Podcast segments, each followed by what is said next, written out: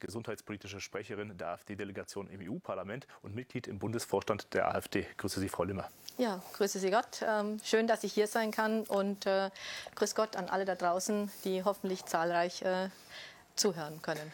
Ja, Frau Limmer, ich habe es ja bereits angesprochen, eine Ihrer parlamentarischen Reden hier im EU-Parlament fiel der Zensur zum Opfer, mhm. nachdem diese Rede zuvor massiv viral gegangen ist. Schauen wir uns diese Rede einmal an.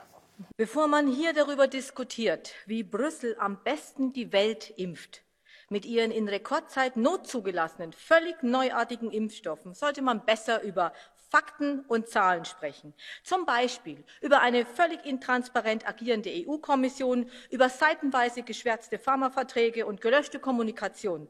Zum Beispiel über die Wirksamkeit der Covid-19-Impfstoffe, über deren Nebenwirkungen, über Risikogruppen, erratische Maßnahmen und darüber, dass jedwede kritische Diskussion im öffentlichen Raum sakrosankt ist.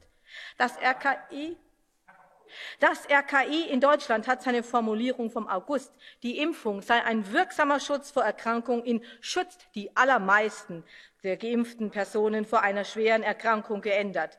Die mit Abstand höchste Inzidenz bei den hospitalisierten Fällen ist, ähm, als auch bei den tödlichen Verläufen verzeichnen die über 80-Jährigen in Deutschland, gefolgt von den über 60-Jährigen, obwohl diese Gruppen eine Impfquote um die 90 Prozent aufweisen. Aus dem Zahlenmaterial der Johns Hopkins Universität aus über 200 Ländern geht hervor, dass es keinerlei Korrelation zwischen Impfquote und Inzidenz gibt. Laut Euromomo, das die offiziellen Mortalitätsdaten erfasst, ist derzeit keinerlei Übersterblichkeit zu erkennen. Dem Paul-Ehrlich-Institut wurden inzwischen 1802 Todesfälle im Zusammenhang mit Corona-Impfungen gemeldet.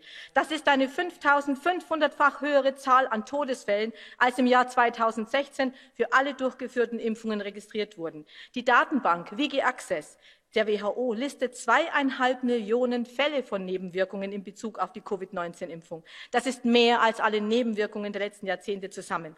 Daher ist es völlig Unverständnis für mich, warum eine rationale Abwägung der persönlichen Risiken Corona-Infektion gegen Impfung moralisch verwerflich sein soll. Die persönliche Gesundheit ist kein solidarisches Allgemeingut. Und Corona ist nicht Ihr politisches Ticket in die digitale Überwachung. Und Sie, Herr Kollege, halten besser meine Diskussion aus. Im Grunde genommen benennen Sie in Ihrer Rede ja nur Fakten.